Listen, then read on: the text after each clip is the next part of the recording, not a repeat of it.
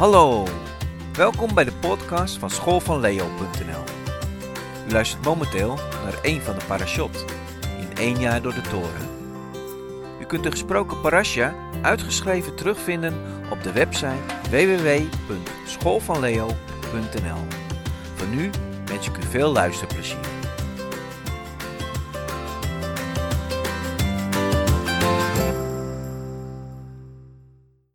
Deze week wordt Parasha Emor behandeld. Het Bijbelgedeelte dat gelezen wordt is Leviticus 21, vers 1 tot en met Leviticus 24, vers 23.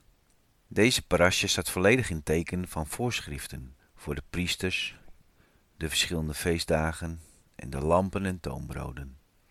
Het lezen van deze voorschriften kan je het gevoel geven dat dit allemaal niet echt relevant meer is. Het is meer kennis die je tot je neemt die helpen te begrijpen hoe het in die tijd aan toe ging. Je zou er ook bijna moedeloos van worden waar men aan moest voldoen, voor het mogelijk was om God te ontmoeten. Wat mogen we dan blij zijn dat door Jezus wij in vrijmoedigheid tot God mogen naderen, zonder al die voorschriften. En deels zit hier een kern van waarheid in. En aan de andere kant, wanneer we alleen uit deze parasje halen dat het om de voorschriften gaat, dan hebben we de essentie gemist. Het gaat ten diepste namelijk niet om het houden aan de voorschriften, maar dat de naam van Jehovah niet wordt ontheiligd. Met andere woorden, dat Gods naam hoog wordt gehouden. De Israëlieten waren namelijk geroepen om te laten zien aan de volkeren rondom hen wie nu daadwerkelijk Jahweh was. Zij moesten als het ware een representant zijn voor God zelf. Zij hadden de taak om Gods karakter, zijn naam te weerspiegelen. We moeten goed beseffen dat in de oudheid dit weerspiegelen veel meer uiterlijk, visueel gebeurde dan vandaag de dag. Niet dat het innerlijk, de geestelijke boodschap, niet belangrijk zou zijn. Integendeel, maar uiterlijk en innerlijk was vroeger veel meer geïntegreerd.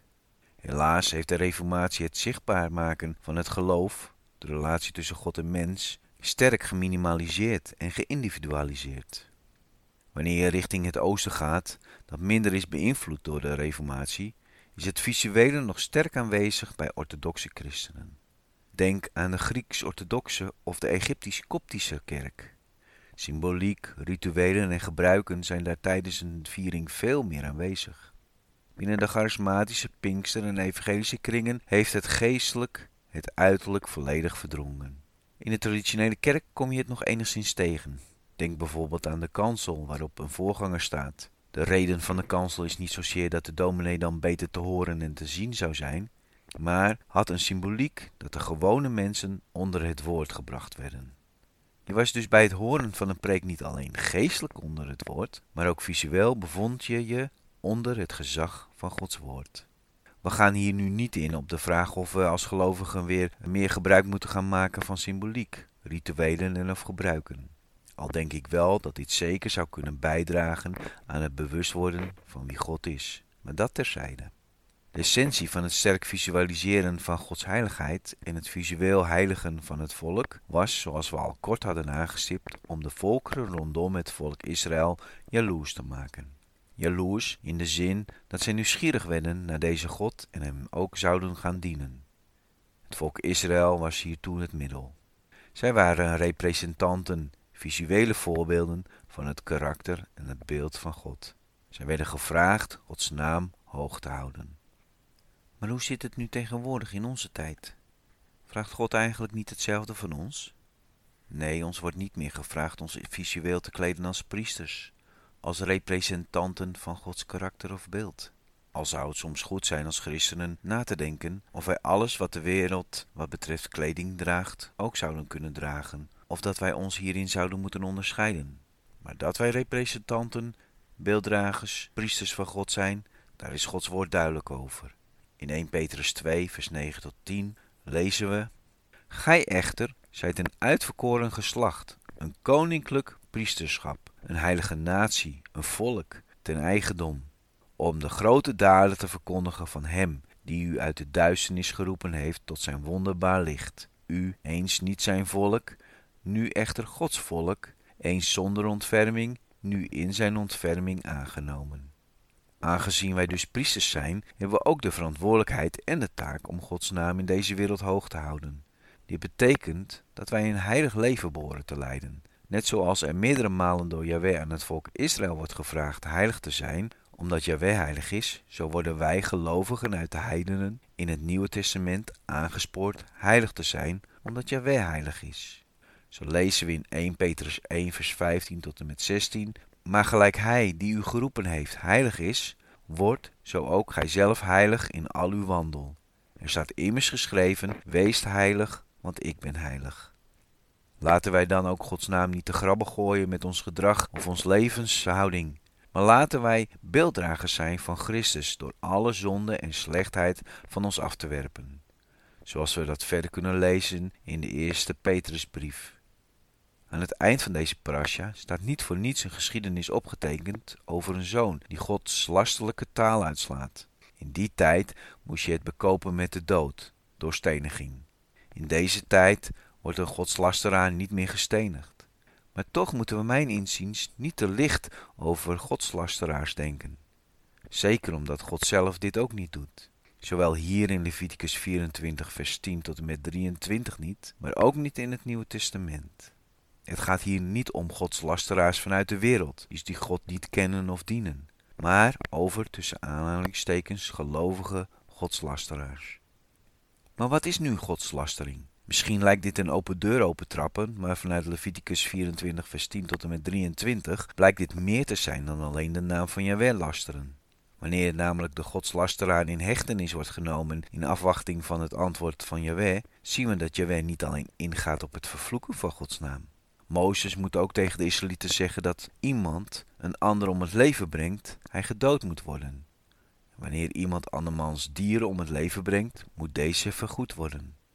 Brengt iemand een letsel toe aan zijn naaste, dan geldt de regel breuk voor breuk, oog voor oog, tand voor tand. Je kan je afvragen of het doden van of een letsel aanbrengen bij een mens en het doden van een dier hier wel thuis hoort. Het volk was namelijk in afwachting op een antwoord van Jewe over een godslasteraar, maar vervolgens wijdt hij volledig uit naar andere zaken. Of toch niet? Heeft de uitweiding van God toch iets te maken met godslastering? Is godslastering meer dan alleen maar God zelf vervloeken? Het antwoord hierop vinden we al in Genesis 9, vers 6. Daar staat: Wie des mensen bloed vergiet, diens bloed zal door de mens vergoten worden want naar het beeld Gods heeft Hij de mens gemaakt. Godslastering is dus niet alleen maar met je mond God vervloeken, maar ook het doden of letsel toebrengen van Gods beeld, de mens. En de Torah gaat hier in Leviticus nog een stukje verder. Zelfs het doden van Gods schepping, een dier, valt onder het lasteren van God. Als laatste wil ik Maimonides aanhalen.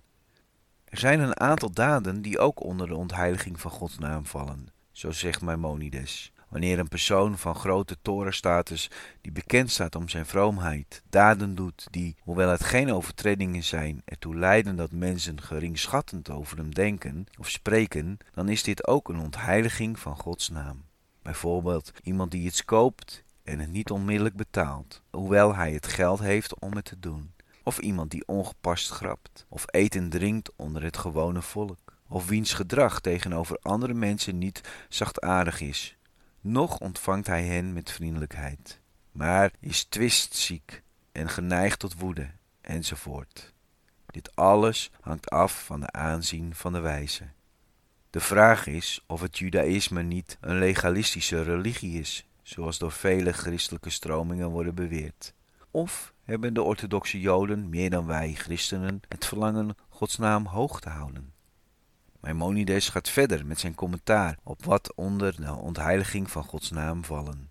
Hij zegt daarbij: Het omgekeerde is ook waar. Als een wijze aangenaam met anderen spreekt, welwillend en hoffelijk is, mensen aangenaam ontvangt, nooit anderen vernedert, ook al vernederen ze hem en anderen eert, ook al hebben ze geen respect voor hem, met als resultaat dat allen hem prijzen, van hem houden en zijn daden goedkeuren. Dan heiligt zo iemand Gods naam. Van hem zegt de schrift, en hij zeide tot mij, Israël, gij zijt mijn knecht, in wie ik zal worden verheerlijkt.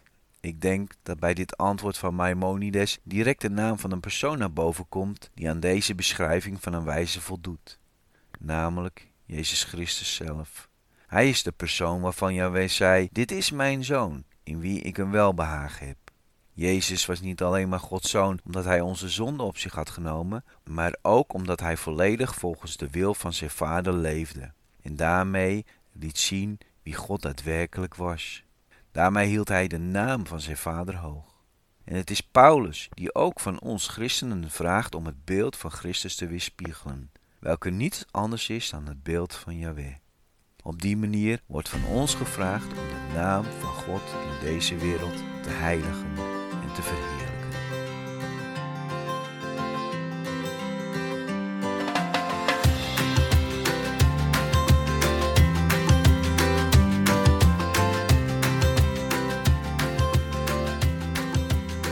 Bedankt voor het luisteren naar de podcast schoolvanleo.nl.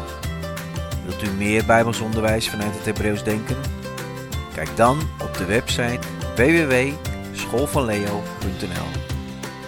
Daar kunt u verschillende artikelen vinden die u helpen bij uw geloofsopbouw.